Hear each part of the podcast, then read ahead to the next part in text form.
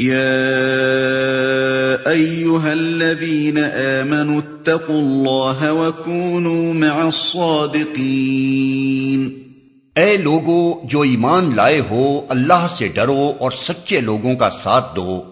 ما كان لأهل المدينة ومن حولهم من الأعراب أن يتخلفوا عن رسول الله ولا يرغبوا بأنفسهم عن نفسه.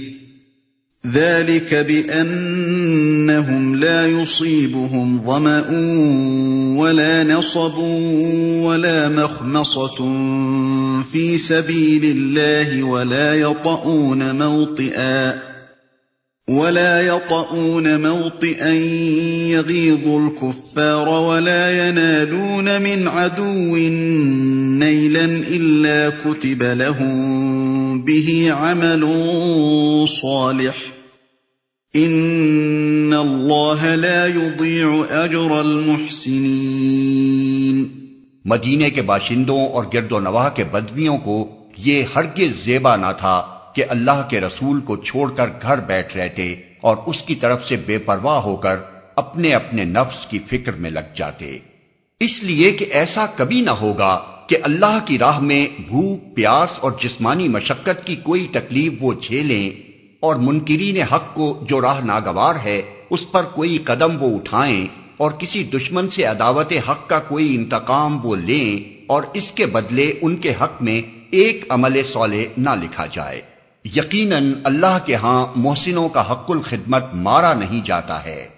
ولا ينفقون نفقة صغيرة ولا كبيرة ولا يقطعون واديا إلا كتب لهم إلا كتب لهم ليجزيهم الله أحسن ما كانوا يعملون۔ اسی طرح یہ بھی کبھی نہ ہوگا کہ راہ خدا میں تھوڑا یا بہت کوئی خرچ وہ اٹھائیں اور سی جہاد میں کوئی وادی وہ پار کریں اور ان کے حق میں اسے لکھ نہ لیا جائے تاکہ اللہ ان کے اس اچھے کارنامے کا سلا انہیں عطا کرے۔ وما كان المؤمنون لينفروا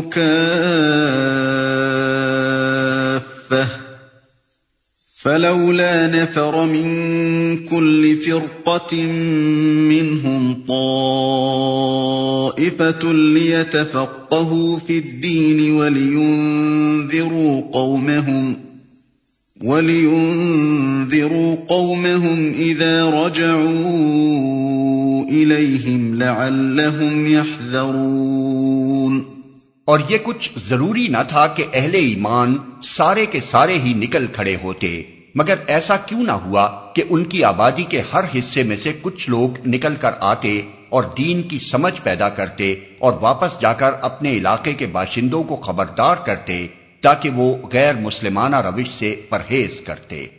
اس آیت کا منشا سمجھنے کے لیے اسی سورہ کی آیت ستانوے پیش نظر رکھنی چاہیے، جس میں فرمایا گیا ہے کہ بدوی عرب کفر و نفاق میں زیادہ سخت ہیں اور ان کے معاملے میں اس امر کے امکانات زیادہ ہیں کہ اس دین کی حدود سے ناواقف رہیں جو اللہ نے اپنے رسول پر نازل کیا ہے۔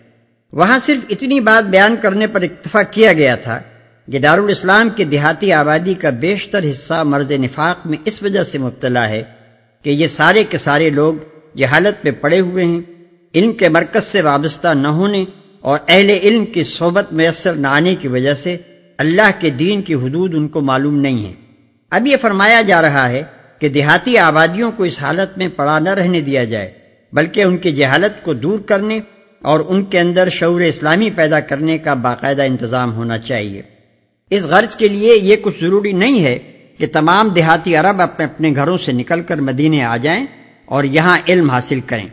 اس کے بجائے ہونا یہ چاہیے کہ ہر دیہاتی علاقے اور ہر بستی اور قبیلے سے چند آدمی نکل کر علم کے مرکزوں، مثلا مدینے اور مکے اور ایسے ہی دوسرے مقامات میں آئیں اور یہاں دین کی سمجھ پیدا کریں۔ پھر اپنی اپنی بستیوں میں واپس جائیں اور آمت الناس کے اندر بیداری پھیلانے کی کوشش کریں۔ یہ ایک نہایت اہم ہدایت تھی جو تحریک اسلامی کو مستحکم کرنے کے لیے ٹھیک موقع پر دی گئی۔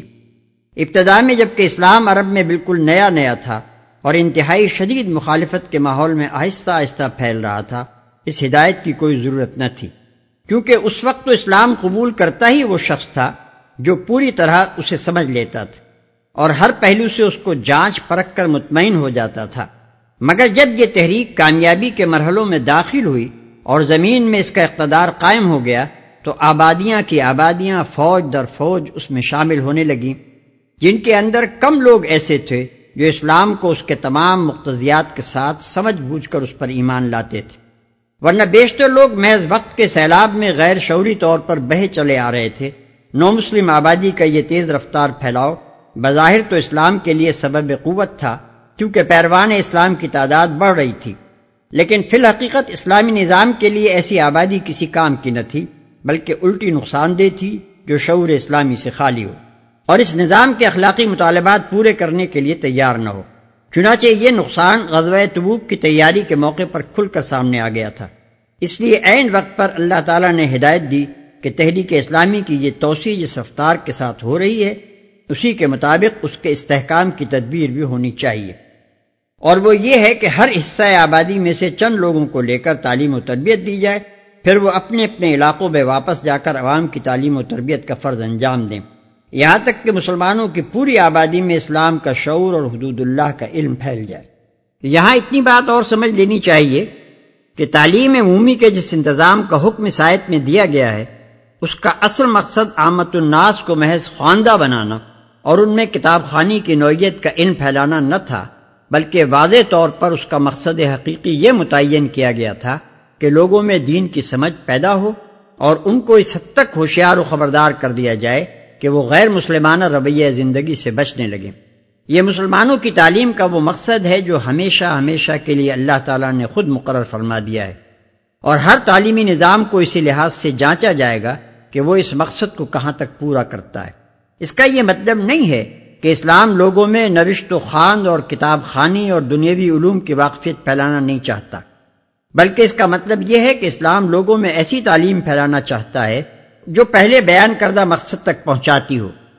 ورنہ ایک ایک شخص اگر اپنے وقت کا آئنسٹائن اور فرائڈ ہو جائے، لیکن دین کے فہم سے آری اور غیر مسلمانہ رویہ زندگی میں بھٹکا ہوا ہو، تو اسلام ایسی تعلیم پر لانت بھیجتا ہے۔ اس آیت میں لفظ لیتفق فی الدین جو استعمال ہوا ہے، اس سے بعد کے لوگوں میں ایک عجیب غلط فہمی پیدا ہو گئی، جس کے زہریلے اثرات ایک مدت سے مسلمانوں کی مذہبی تعلیم، بلکہ ان کی مذہبی زندگی پر بھی بری طرح چھائے ہوئے ہیں۔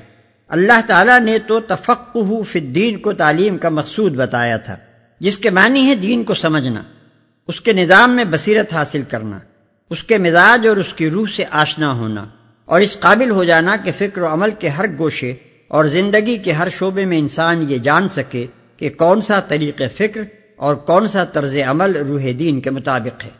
لیکن آگے چل کر جو قانونی علم اصطلاحاً فقہ کے نام سے موسوم ہوا اور جو رفتہ رفتہ اسلامی زندگی کی محض صورت بمقابلہ روح کا تفصیلی علم بن کر رہ گیا، لوگوں نے اشتراک لفظی کی بنا پر سمجھ لیا کہ بس یہی وہ چیز ہے جس کا حاصل کرنا حکم الہی کے مطابق تعلیم کا منتہائی مقصود ہے۔